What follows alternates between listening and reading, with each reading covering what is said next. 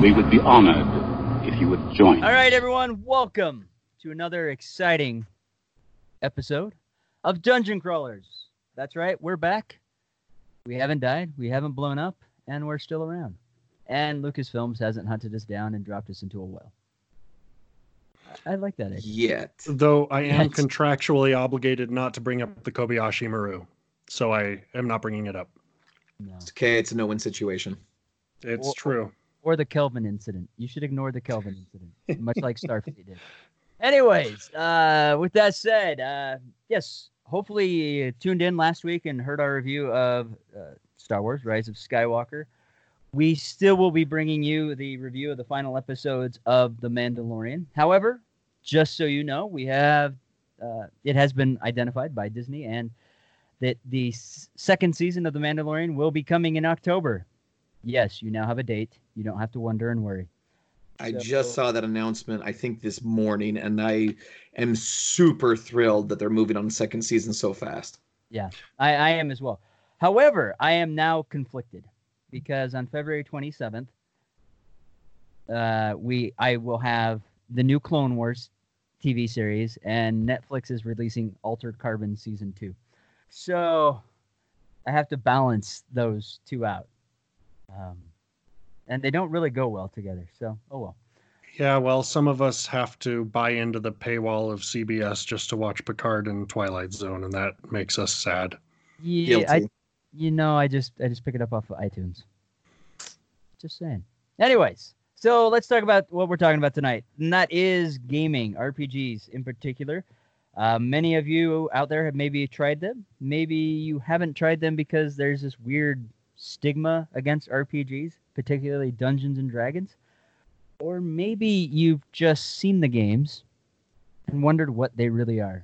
And well, there's kind of this weird stigma uh, with gaming and gamers in particular. So we'll kind of talk about those things and go from there. So, where should we start? Alton, do you want to lead us out on this one? I feel like of, of the three of us, though we are all deeply steeped and experienced, I feel like you are literally the professional in the team on this subject. well, not that I don't hear that often enough, but at any rate, uh, yes. So, uh, any of you who've been fans of the show for a long time have heard my voice in a few other instances, uh, one of which was announcing a game store that I helped start, uh, with whom I am no longer associated. We'll talk about that later on. Um, and uh, in another instance, uh, I've designed an RPG, which is in development and getting ready to come back to market soon. And we'll talk about that sometime in the future. Um, but uh, I come from gamer stock, grew up in and around game stores. Uh, some of my fondest memories as a child were staying up late watching my father and his friends play uh, war games and Dungeons and Dragons and StarCraft and Warcraft and all kinds of different things. Um, and then married into a good gamer family, and it's been pretty great ever since. Uh, I know you guys don't get to see the video, but I have a huge wall of games uh, behind me every night when we jump on to record, and uh, I'm regularly working through them, which is also great. He but does. I'm It- also it- it's some combination of um, a gorgeous library slash shrine. It's a beautiful collection. You would be jealous. Though, admittedly, I must also say I am not uh, in the A grade of collectors. There are people who have way more than me. Um, Yeah. But one of the things that gaming has definitely informed uh, in my life is how we interact with each other. And that's kind of the first angle that I really want to bring up is like, what is a gamer? Because everybody has this image in their head of like what a gamer is. And I'm sure that all of you listening out there and abroad have that image in your head of what you think a gamer is. For some people, it's the guy sitting in their Razorback chair, glowing LEDs, the whir of fans as their oversouped PC takes them through the next round of Dota. Uh, for other people, it's the guys sitting in their basement munching on Doritos and Mountain Dew as crumbs fall across the table and the clatter of dice brings them into the next level of the adventure. Um, but even larger than that, if you enjoy games, in my mind, you are a gamer. And so, as we talk about the stigmas, we have to talk about why those extreme ends stick out in our mind. And so, like, this is a great opportunity for me to ask Krebs and Dan, like, when you think of a gamer, what are the images that you think of? That's an excellent question. Um, if I can just jump in here real fast. So there was a time in my life when I worked retail and uh, I worked at a place that no longer exists. It, it, was called Suncoast. It was a store that sold mostly movies and movie paraphernalia. Suncoast. I still have a very warm place in my heart for Suncoast. Loved oh, so many animes job. from there. Oh my gosh, it was stellar. Um, and, and as as a film buff, as like a as like a I don't know a cine nerd, um, I loved working there. But one of the one of the things that I saw a lot of, and this was you know toward it was the very end of the '90s, the start of the aughts. Um, we would get mostly, admittedly, heavy anime fans who would come into the store and they would wear those anime themed bowling shirts that were all too large. They would wear those in conjunction with JNCO jeans and uh, they or JNCO. I don't, I don't even know how you say it, but I, I apologize. And so they would come in and um, I what I'm about to describe, I think is still held as a stereotype today, which is that you get within a certain distance of them and there's a certain flavor they give off, you know, um, which is utterly, it's, it's absolutely true. And, and, uh, and now uh, in my 40s, I teach at an at what I lovingly refer to as an all nerd college. It's an all computer science college, and so that entire subculture shows up every day to class. And what I've discovered is that there are myriad and distinct types of these individuals, and yet 98% of them, and, and, and that's just a rough estimate, but I, not an exaggeration, are involved in the gaming realm in some way. And so my original stereotypical view of what a gamer was is is completely expanded upon by the the various students that I teach on a regular basis and that I've come to genuinely love in my heart.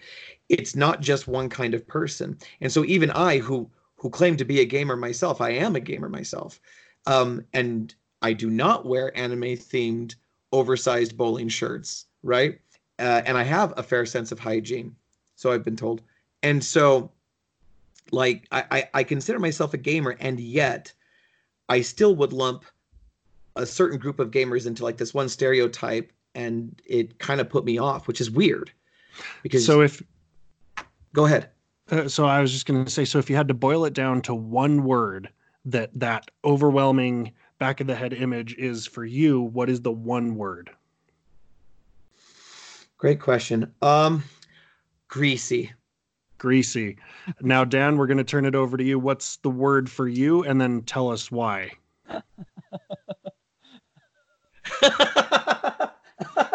I got Daniel a little bit there. I, I just can't go beyond greasy because I mean, and that's it. Um, yeah, I mean, growing up, I was always told you can't play Dungeons and Dragons. It, it's mm-hmm. it's the devil's game. Um, you know, it's because there, you know, there was a, a, while there were some weird, crazy reports coming out, like of New Jersey or New York or something like that, where people were killing other things or whatever. And um, my mother definitely took it in a wrong way. So it wasn't until high school that I got somewhat into gaming. Um, and I hate to say this, but back then there was a reason gamers had a bad rep. Uh, I mean, if it's not greasy, it's unshowered. Um, you know, there is so many times back in the day that I'd walk into a comic book store that had a gaming section or even a gaming store, um, and there would just you would just be hit by this odor before you even pass the first bookshelf.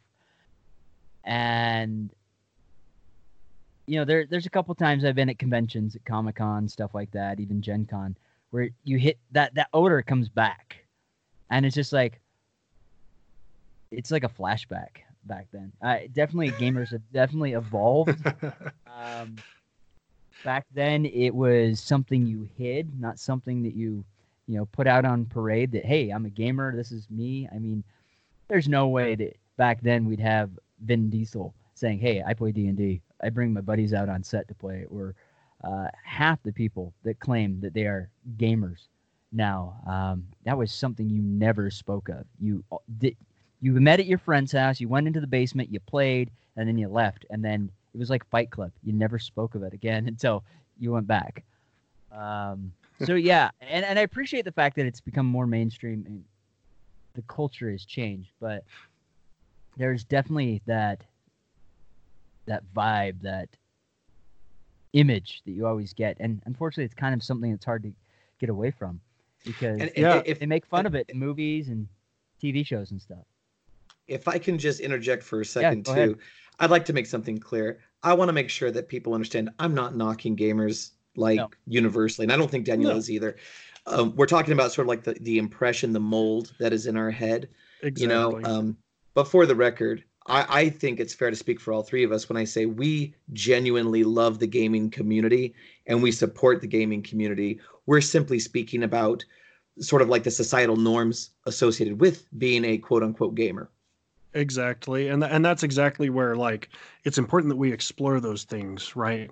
Because um, as I started to work more and more in the gaming industry and started to work with people from all walks of life who would come in to a game store to buy games for their kids or grandkids and always lead the conversation with, "So I'm not really a gamer, can you help me?"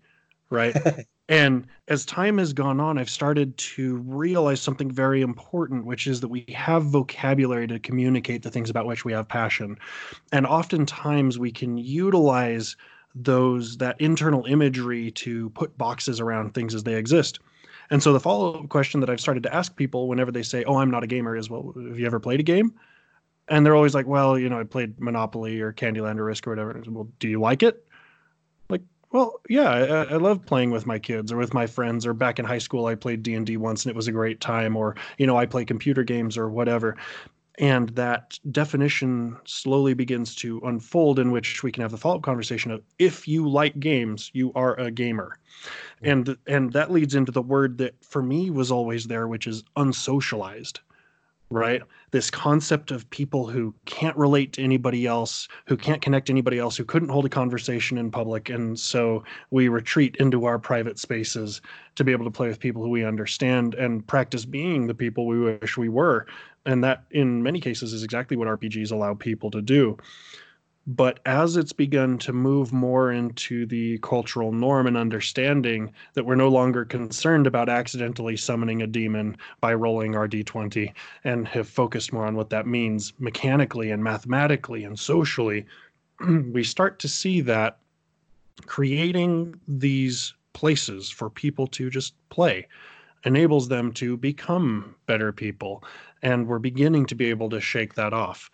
So the next kind of logical follow up to that is now that we know that image that's in our head, which by the way I call the sweaty guy in a corner under a flickering light bulb feeling, does not define the vast majority of people who play games and therefore by association are gamers in whatever form that takes whether that's the casual or all the way to that extreme like I do this for a living every night of the week I'm out with my friends we have to change that perception so now when you think about gamers with the experiences that you have and the things that you enjoy what are your favorite parts about gamers what are those stories that stand out to you Me? You want me? All right. So I'll, jump first.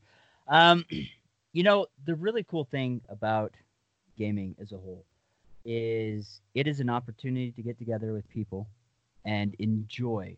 Um, you know, anxiety, depression, those things tend to create isolation. You want you end up isolating yourself, but through playing games, you actually are connecting. You're connecting with other people, playing a game.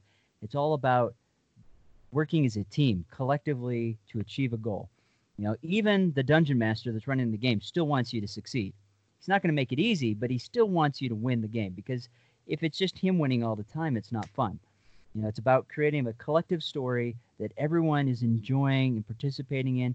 And it may not go the exact way the dungeon master wants it to go, but it's still going in a direction that's fun for everyone. And out of those game sessions come some really amazing things. You know, there's moments of despair where everyone is just shocked and they're they're bewildered because someone else's character died because they are so invested in the characters and the story that when someone's character dies, they're literally mourning the death of that character. Um, there are times when there are such overwhelming odds and they are able to barely squeak by by the skin of their teeth that they celebrate, and it is something worth celebrating. And that's the thing that I really have enjoyed about gaming is those experiences, because you know whether it is the worst all-time fail or the most amazing success, you still remember those stories, and they last longer than the game sessions ever do. You know, uh, there is one game that I ran that one of the players had a drow character. He had a cursed sword. He'd been playing with it for over two years, never dying. But if you ever rolled a one on this sword, it would suck your soul away, and you were instant death uh, if you failed the save. You know, so he had this sword, and he would use it off and on, and he lived for two years wielding the sword off and on. And then we get to a point, and there's this there's three ice trolls in this cave and he looks at the other party because they're above level 20 and he's like i got this. Just relax. He walks in. Everyone sits down in the ice like all right let him do it. First swing rolls a one. I'm like all right roll a save. He rolls he rolls the save fails the save. Instant death. He's gone. You know and it's we we always talk about that. It's hilarious because he survived for two years. I mean, this was a almost four year campaign, and he had this sword and lived and everything, and then he gets cocky and dies. Um, we had another time where uh, I had a paladin in my group, and he played like the perfect paladin, very strict, very law, uh, lawful good, and I put him into an emotional crisis because there here was this guy being crucified and he was he's an older man he's crying he's begging for help and he's saying that he was unjustly strung up um, on this this crucifix type thing and all he is pleading for is for them to save him. And the rest of the team's like the guys are like no we shouldn't do this. Leave him alone. Let's leave him. And being the lawful good paladin that he is like no i can't do this. We have to take him down. I cannot leave here without rescuing this man. And he was ready to come to blows with the rest of the group. And he convinced them. And so they they undo the chains and the old man drops to the floor and he's like, finally, I can destroy them and turns into a lich and disappears. That player's like, I'm done. I can't play anymore. And I put him in an emotional crisis for an entire week until we came back. Like yeah. he could not sleep that was how much invested in his character he was and how much I just put him in this quandary. But those are things that's really amazing about this. And I mean, beyond the storytelling, beyond the camaraderie you start feeling as you bond as this unit. I mean, it's, in my opinion, it's like going into real battle. You know, you hear the stories of men in the military that go into battle and they're in a war zone and they bond a bond or they forge a bond that is like so unbreakable that you yeah, nothing else can replicate it. I really feel like that is the type of bond that is formed when you're playing when you're in a successful role playing group uh, or gaming group. I wholeheartedly agree. In many cases, you know, this is a great opportunity for people to reach real states of catharsis where they're able to deal with a lot of these internal struggles and conflicts and things that are consuming them on the day to day, where they go to a job that doesn't care for them, where they get yelled at on the phone for eight hours and they come home to an apartment that's too small and ramen that doesn't have enough nutrition and a light bulb that's just a little too dim. And so they go out to a place where they can be with people and process that in a real and meaningful way and it's one of the other things before I pass back to Krebs is um, you know you bring up this concept of like this person played this character for two years right and we hear stories about this all the time and to a, a casual gamer or to somebody who has never played a role-playing game the concept of playing a game perpetually for years is absurd right? Nobody sits there and says, "Man, I love Monopoly enough to come back and play it every night for 2 years." Right? And so, as we talk about gaming in that context, particularly role playing gaming, you cannot really separate the people from the mechanics because the mechanics themselves, they'll dry up, right? Like, yeah. there's only so many numbers on a 20 sided die, 20 to be precise, in case anybody was wondering. But nevertheless, it's the stories that we create, the the bonds that we create, and the way that we're able to explore our own humanity and as we live through that lens, we're able to examine those pieces of ourselves and put them into place with what's going on in our lives. Now, not everybody is necessarily going that deep when they play, so don't feel like you're missing out if you still have a good time and aren't experiencing that. But for some people, this really is that deep, meaningful thing that allows us to be that part of ourselves and move towards solving the problems in our lives.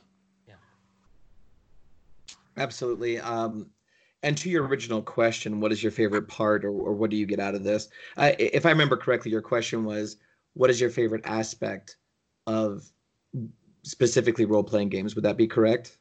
Was that yeah. your question? Yeah. So it, it doesn't even necessarily need to be role playing games, but it's just that thing. What drives you back to gaming, and what are the things that now you can consciously recognize that all of those preconceived notions are wrong?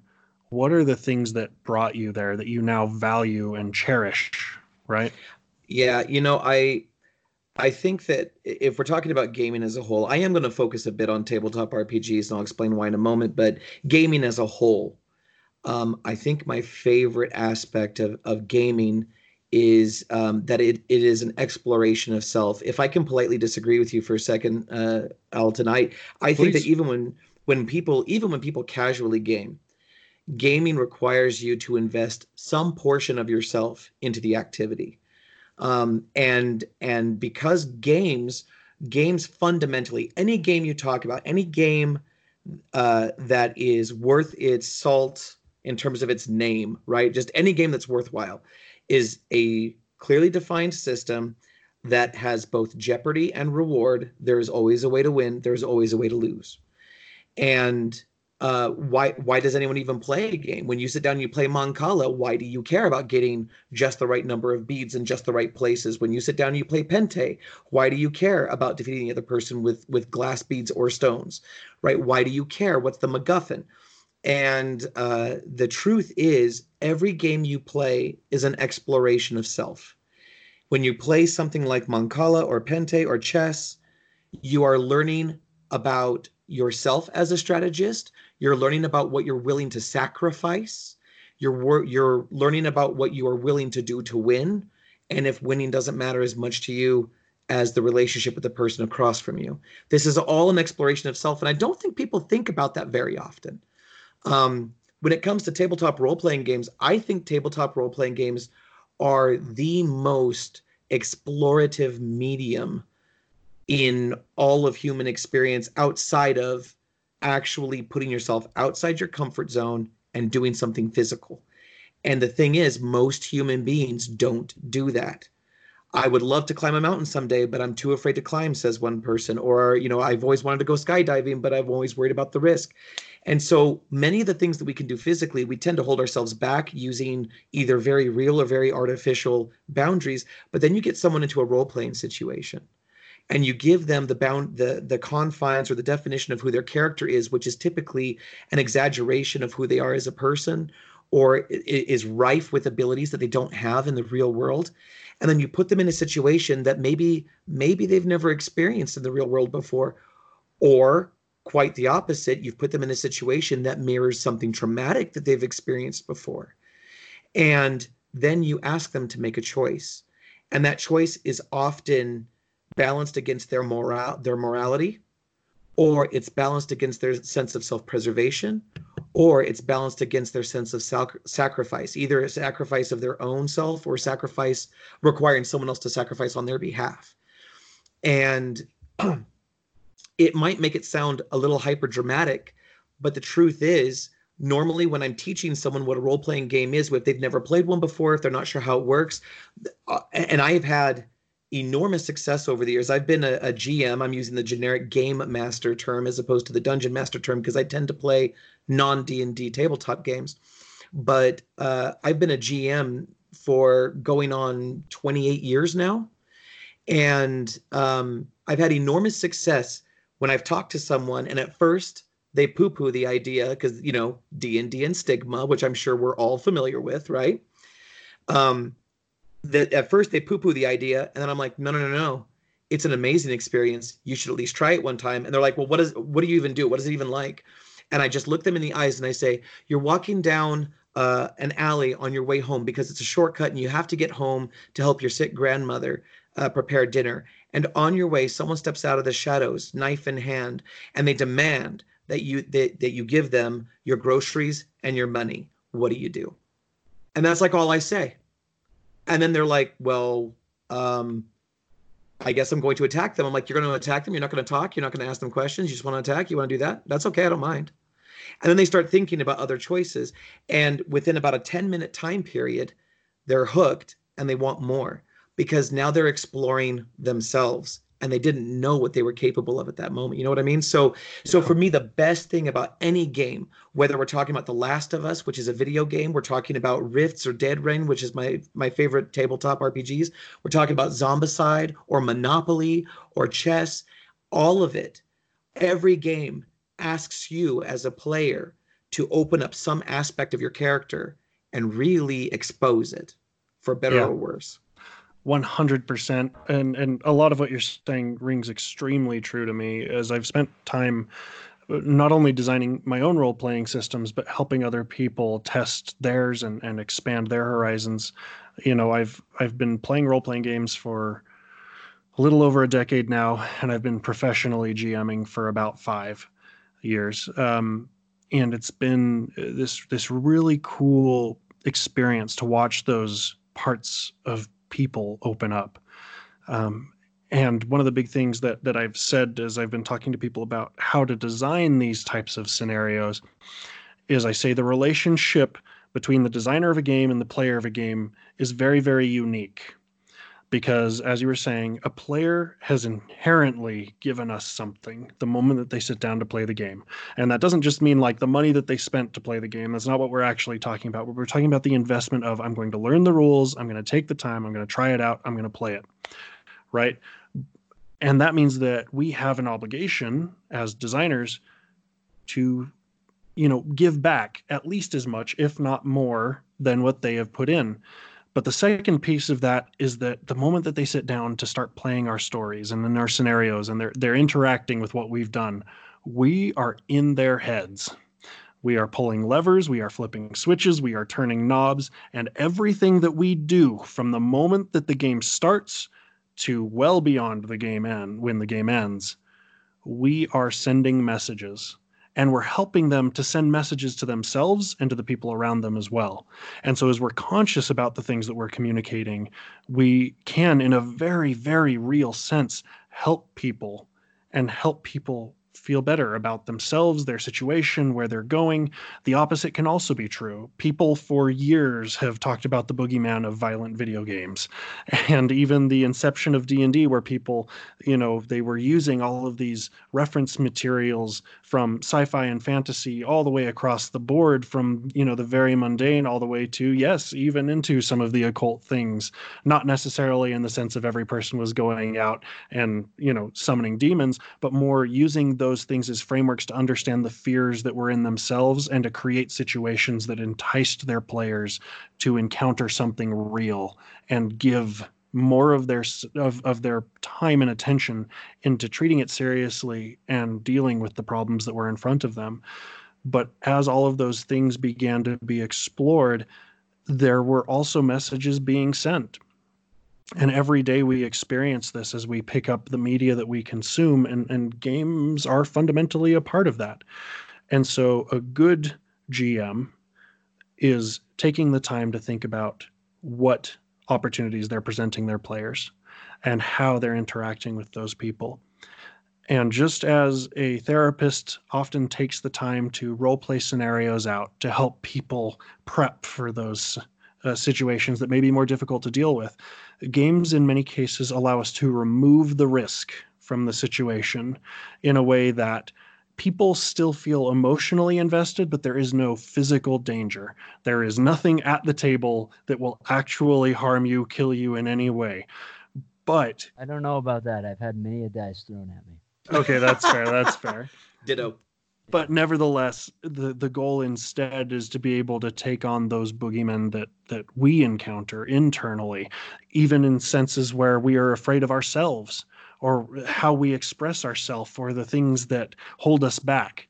And and that's to me one of the most beautiful things um, because it enables us to, to to to be honest and then bring that honesty forward into our lives and be prepared to say yes i am afraid of these things but i can overcome them yes i fear being alone and it hurts sometimes Well, I mean, the- to have to look but Yeah. we can still overcome those things the really cool thing about gaming.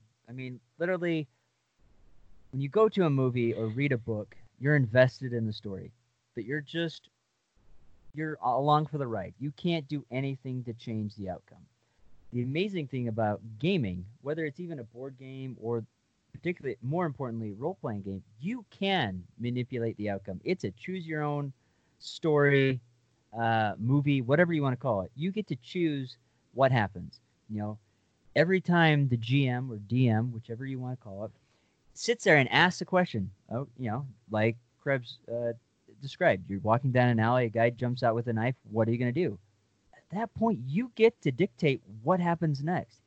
It's not, you know, the flash comes zipping down, beats up the bad guy, you move along. You get to choose what happens next. And based on that, there's another outcome that happens, and another, and another. So every action has a consequence, and that just keeps moving along in the story.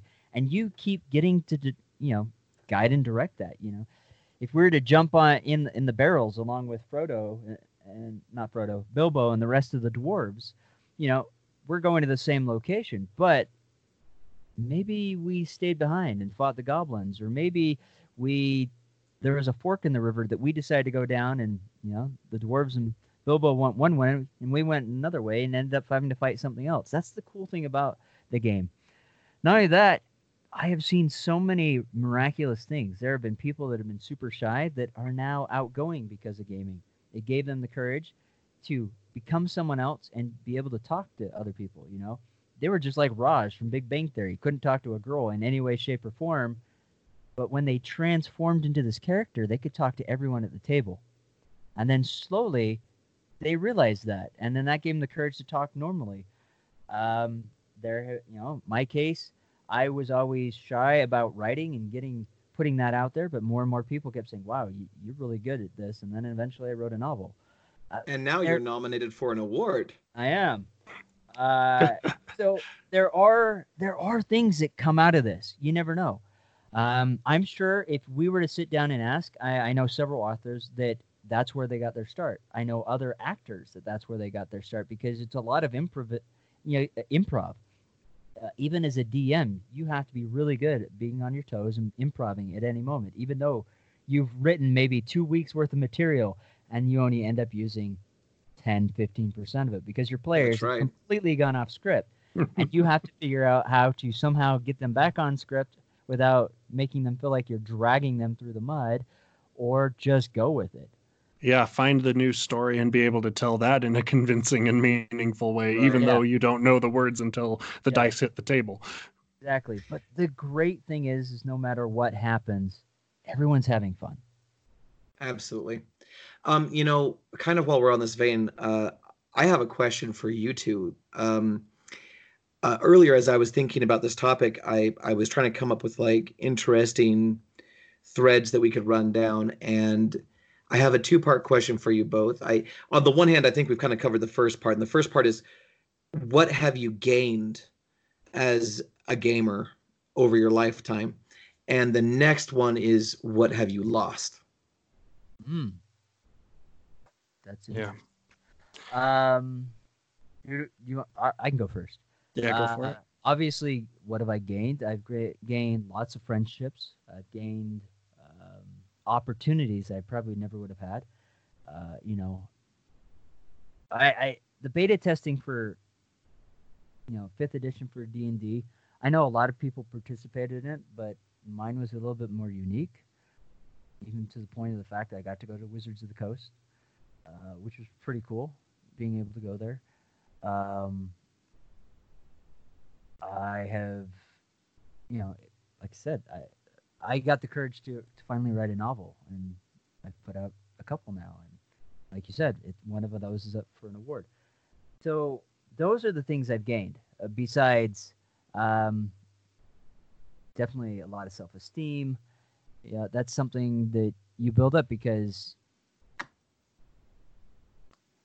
I was a short, skinny redhead. You know, I got picked on a lot. You know, that's something that happened. Um, then I found a group of friends, and that built on, and self-esteem built, and I wasn't a lonely, short, skinny little redhead.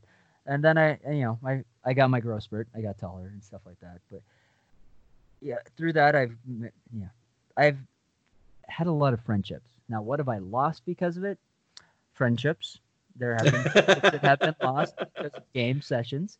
Um, there are some people that get so upset and irate that things happen at the game table, and that does dissolve, can break friendships. Um, there have been lost opportunities because, like with anything, you always have an opportunity cost. There have been sometimes I've chosen to go game instead of doing something else. Um, so what what could have happened with those things? Who knows? Um, but in the end, I feel like I made the better choice. But who knows? Maybe I could be like Bill Gates now, and I just never knew it. But I doubt it. Uh, or maybe I my my writing career would have started earlier, but I really doubt that too. Yeah. Okay, so I know that generally we try to keep things a little bit lighter, but I'm I'm feeling really strongly about sharing something that uh, is is personal, and I haven't talked a lot about to a lot of people.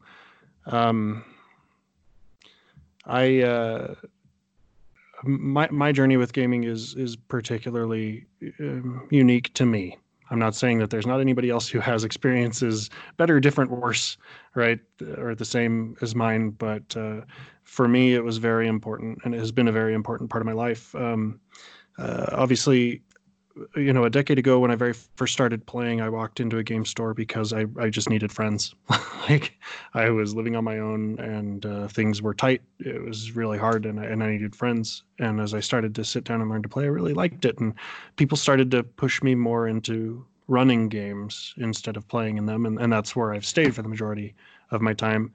Um, but uh, you know, five almost five years ago now, um, this idea of starting a game store came in my head and I went in and, and I worked my butt off to try to make it happen. We got it off the ground and it looked like everything was going really well. And in fact, it was. It was going so well that I had to bring in additional investors and, and try to move the needle that way. But um, during or as a, as a result of that path, things started to go a different direction than what I hoped. And as time went on, um, I was becoming excluded more and more and more, and the business was failing in uh, sometimes unique ways we were losing community members, and um, it was a very difficult thing. And and I wasn't able to do very much to solve that problem, unfortunately. Um, and ultimately, uh, came to a point where I had to leave that business.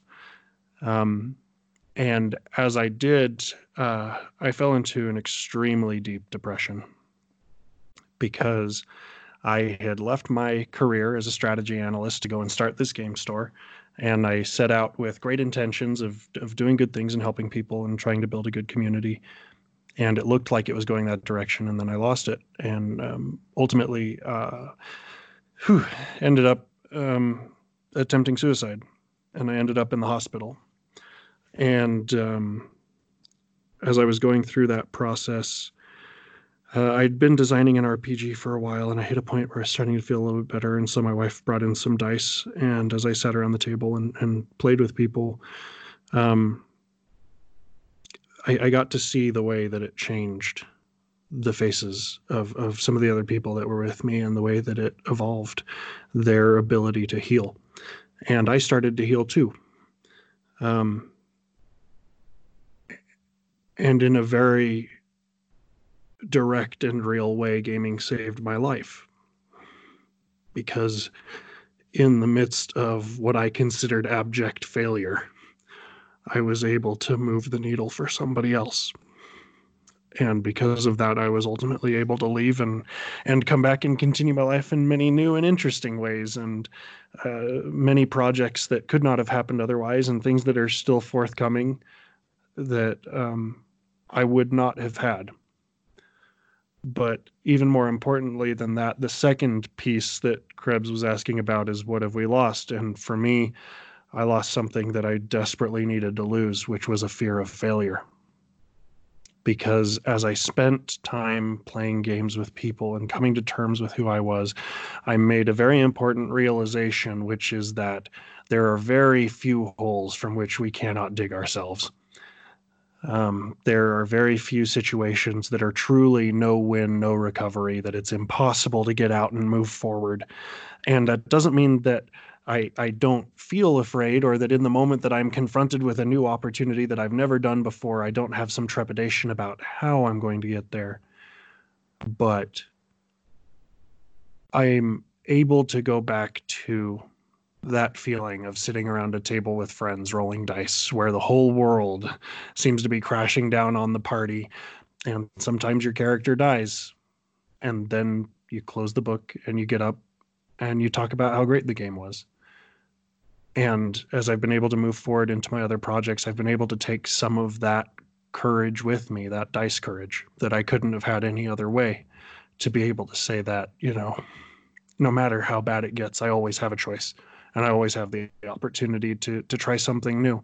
And so, you know, I, I choose my risks. I, I don't just jump blindly into everything, but if it's something that I care about, I have left behind that inhibition that says I can't do it or that I only succeed if everything goes perfectly.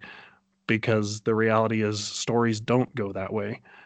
And when we find those things for which we have passion, it is important that we pursue them as far as we can and that if as far as we can is five feet, that's great. And if as far as we can is getting nominated for a Whitney Award, that's great too.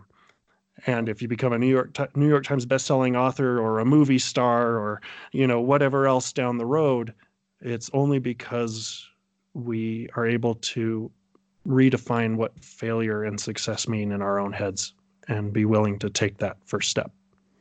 Yeah. Well, I, I'm going to say something right now. Uh, you know, thank you for opening up and being vulnerable. That that took a lot of courage. Um, we definitely went a lot deeper than I was thinking we would, probably that we've ever done in the history of dungeon crawlers. But um, no, not I, to I, a, not to a fault though.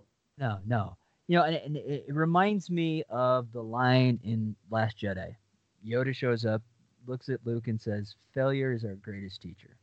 Yeah and I have to agree. And that's something that we do learn in in gaming. When we fail, it's not the end. We can pick up the dice and roll again. Um, even if our character dies, we make a new character, roll the dice again. We still get to move on, um, and it teaches us that that failure isn't the end. I mean, that's something that's really hard. I think a lot of us have kind of learned that you know you can't fail. If you fail, it's it's over. You've lost the game really that's not the case. You just lost that game. Pick the dice up and look for another way. Um, you know, that's one of the, the things that uh, it was Isaac Newton, right? Uh, light bulb. Uh, Thomas Edison. Thomas, Thomas Edison. Edison. Excuse me. and I'm I'm completely way off base. No, Thomas Edison. That's right. You know, he always said, you know, when he failed, there was just one more way. Learn not to make a light bulb. You know, at one point his entire factory burnt down, and he's like, "Oh no, they cleaned it up. We're just going to start over." You know, we learned something from this, and I think that's what we need to take. Uh, is that we learn something, and when we game, we learn that it's okay if we fail, because it's just a game, and we can move forward. You know, when we fail in life, it's okay. We learn something, we move forward. Um, and I think it's a lot easier when we learn that through gaming because it's not that harsh of a blow. We realized that we could still move forward. Yeah. So I guess kind of the the natural segue from there, the kind of the the final thought that probably makes sense to follow up is like why do you game now and what would you encourage somebody who wants to try a role playing game for the first time to do? Hmm. Why do I game now? Mm-hmm. Fun. I it's fun. I enjoy getting together with other people. And just setting aside a few hours to play. Like this Saturday, I'm going to be playing Shadows of Brimstone with a bunch of friends. Um, and a couple of the, those friends are bringing their, their sons along. So it's going to be kind of this cool dad and son thing. And it's going to be fun because, you know, the kids, we don't, they're the wild cards. You know, I can pretty much determine how the dads are going to play. My, my friends are going to play, but the kids are wild cards. I never know what they're going to do. And so that's going to make it so much fun because, you know, when I'm playing with them, it's pretty much okay, we're going into the dungeon or the mine, we're doing XYZ, we're achieving this. I, I know how they're going to interact. But, you know, in Shadows, some of your characters could be throwing d- dynamite, and dynamite bounces. It doesn't just land and stop, it bounces in this game. I can see one of these kids like, oh man, I don't want to fight this. I'm throwing my stick of dynamite. And next thing I know, it's at my feet. You know, there's just stuff like that. And, and but it's fun because you can see the excitement in their face and it's unpredictable. I don't know the outcome. And that's what I really love. You know, when I don't know how the game session's going to end up, it's so much more fun. Um, so that's what I get out of it. Uh, an opportunity to spend some time with friends have fun, and just kind of set aside my worries and the world for a little bit of time uh, before I have to check back into reality and go back to work or, or life. Excellent. And and what would you do? Uh, what advice would you give to a gamer or to some? I'm sorry. What advice would you give to someone who would like to experiment uh, with different games? What would you tell them to do for the first time? You know, the best thing to do is go to a game store. Almost every game store has they will sit down and play a game with you. Um, I know for D and D they have encounter nights, so you can sit down and play an encounter. Um, there are, if you look at their board, there are probably several different nights where they're playing a different game system, whether it's Star Wars, whether it's Pathfinder, whether it's Palladium, whether it's uh, oh the Hero system. I mean, there's just so many different game systems out there, and you could you could show up and sit down and say, "Hey, can I play for a round?" And they'll let you.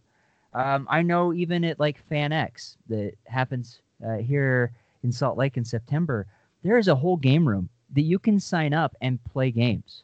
And that's an opportunity too, just to sit down and try it out. You don't have to invest anything. You don't have to have the books. They have all that for you. You just sit down and play.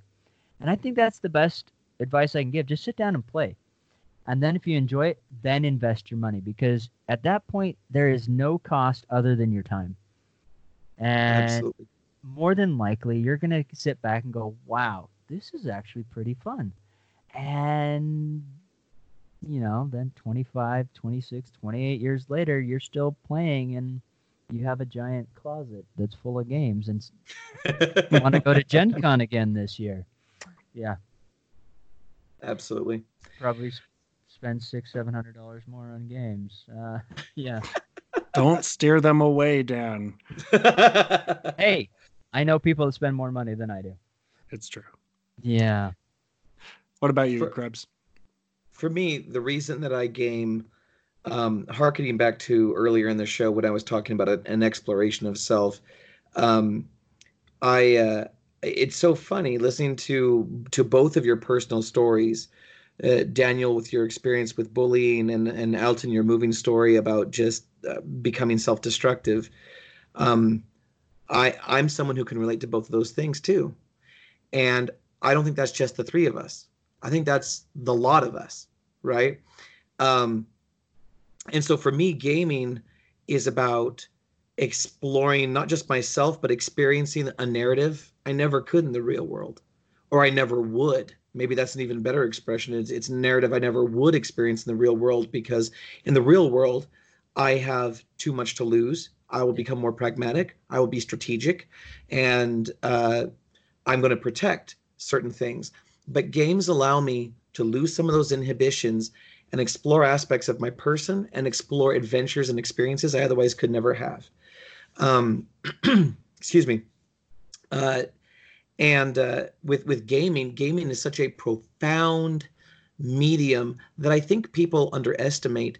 Uh, again, from my from my career as a computer science instructor, um, it's become evident to me, and I've and I've been teaching a lot of people about this, where uh, game development as a software engineer it, when you get out into software development as a career when you put that you're a game developer on your resume it's actually kind of a, a stigmatic word. It, it, it's it's a dirty word. Um, if you want people to take you seriously as a software developer you don't say you're a game developer and that is a harsh and sad reality. Um, and it's also unfair because game developers by um, ob- by necessity have to learn how to optimize, how to work through the code more efficiently, how to find ways around traps in the language. And they are some of the most proficient, profound developers in the world. And outside of the development, on the other side of that fence, um, more and more is it becoming a multi billion dollar industry to build simulations of otherwise high risk endeavors. For example, building a simulation of how to operate a high rise crane when you want to train someone to become a high rise crane operator. In in in days of yore, like the 80s, um, you the way that you became a high rise crane operator is that you started off as an apprentice and you never touched the controls and you read books and you went through, through certification processes and you never touched the controls. And then you started operating smaller heavy machinery but you never touched the high rise controls. And this pattern went on for years and years until you got to a certain level where they trusted you to work with someone next to you to build something kind of tall.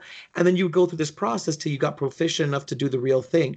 Now we have the ability to simulate with real world physics, but without real world danger, how to operate such advanced and dangerous machinery um, in ways that we never could before. And that comes as a product of the video game industry becoming something more, what's the word I'm looking for, uh, beneficial to society rather than just a pastime rather than just a way to vent one's anxiety or anger, it is now a medium by which one can acquire extremely difficult and even dangerous skills. And so for me, gaming is again about that exploration and having experiences I otherwise could never have. And what would I suggest to someone who's looking to enter the, the world of gaming and, and maybe even wants to explore what it means for them to be a gamer? Um, I love Daniel's suggestion about going into a game store, but I can also see how sometimes that can be a little daunting if you don't quite know what to look at or where to start, and you, it could be sensory overload. My suggestion uh, would be I want you to consider your three favorite books, or your three favorite movies, or your three favorite TV shows, and chances are they have a common thread. And and I especially love the the idea of think of your three favorite books if you can. Then I want you to go into a game store walk up to one of the salespeople, especially if they're older, and say, My three favorite books are this, this, and that. What game do you think I should start with? And if I were you, I would recommend starting first with a low commitment card game, a very fast game, maybe card or dice, move into a board game, move into a tabletop RPG in that order, uh, based on your level of trepidation or curiosity um, because I believe, again, having sold movies for many years, once upon a time, I believe that if you can walk in and you can say, these are the things that pique my soul's interest, there is a game for everything. And that sounds like hyperbole, but I can I can prove to you it's true. Try this experiment and see what happens. Yeah. And it very much stays true to or, rings true to me as well. Uh, you know, the thing that's really wonderful. One of the many, many, many wonderful things to gaming about me is that it provides a common vocabulary for people to be able to communicate with each other in a medium where it's non-threatening, non-dangerous, uh, and it allows us to connect in real and meaningful ways. And uh, uh just like you know, you wouldn't reprimand a two-year-old for babbling a little bit as they're trying to speak their first word, and you wouldn't reprimand your mother for trying a new recipe and getting it wrong the first time don't reprimand yourself for not knowing everything up front. It's a muscle that you're flexing for the first time. And it's okay to go in not knowing what you're talking about and to walk away the first time feeling overwhelmed. That's okay because as you exercise, as you find that time to connect with other people, you're going to be surrounded by people who took that journey too and they are going to help you learn those words, learn that recipe, ride the bike, do what it takes to get you to the next step. And as you find those games that you love, and I believe that you will, I also know that those words will come. And so that means by association, there's nothing to fear. All you're doing is starting a mini game in the hopes of learning that game that you want to end up in. Amen to that. Yeah. Well, look at that. We've already ran out of time. It's that time. Uh, so we have to wrap up. Uh, I again, I really feel like we've covered the gamut with with gaming. It is definitely a positive. There are some negatives, but I think the negatives definitely out, far outweigh the positives. Um, Other way really- around. Uh, the positives outweigh the Sorry. negatives. You're There you right, man. Wow. See, I'm just Three second sound bites. positive. No, no, we'll we'll leave that. I love leaving mistakes like that. Yes, the positives far outweigh the negatives. Um, man, yes, it's been a long, long day. But it, the reason for though is generally the negatives are very small. They're inconsequential, and if if you look at them, uh, they're not big issues. Um, because in the end, you're having fun. You're with a group of people. You're no longer isolated. There are still some some games out there you can be isolated, but you're still kind of communicating. You're ch- chatting, you're talking, whatever. But in the long run, you're having fun. You're exploring versions of yourself that you would never be able to otherwise. Um, you know, you could be an assassin. You could be a guy running down the street punching Nazis. These are things you can never do really in life, except for actors. Actors can kind of get to do that. Um, but yeah, Krebs definitely knows that, that one. Uh, you know, sea monsters coming out of the water. Uh, they're, they're, or should I say, space pirates. Um, you know, but that's that's the cool thing is in that moment, in that place, you can be whatever you want. You can do things that you normally can't in life, and it slowly gets you out of negative places. It gets you. Uh, you can escape. Uh, it gives you that opportunity. Gives you an opportunity to meet other people. Be you know, further your relationships with other people but ultimately it helps you um, one way or another. There's something cathartic something amazing about the sound of a dice rolling across the table. Whether you it's a success or a failure you're still learning something about yourself because you either learn uh, what you're going to do when you fail and how do you overcome that challenge or how you do when you succeed. So I, I would just challenge anyone that's con- out there that's listening that's considering gaming try it. It's definitely worth it. Uh, you know ignore those those stigmas those stereotypes because let's face it they're the, maybe they they were real at one point but you know just like blondes they're not dumb. There is no such thing as dumb blondes. Let's let's face that. That's just a stereotype. Gamers are the same way. There's no it's just a stereotype everyone really is a gamer, whether you play video games, card games, or whatever. Like Al- Alton said, you are a gamer, uh, and that and that's the great thing. Uh, by destroying that stigma, that stereotype, there's no reason you can't go out and play a game. So, well, so with that said, again, uh, we'll be talking about Mandalorian soon. Uh, maybe we can finally get Scott on the show so he can give you his input on Rise of Skywalker. Uh, but there's definitely going to be some really cool, more fun stuff coming along as we think of new topics to talk about. If there's anything you want us to talk about, you know, shoot us an, an email at info at dungeoncrawlersradio.com and we will, uh, if we like it, we'll bring it on and talk about it on the show. So, with that said, uh, we'll catch you next time. And remember, Internet, until next time, be epic, don't suck. Remember, the Force will be with you, always.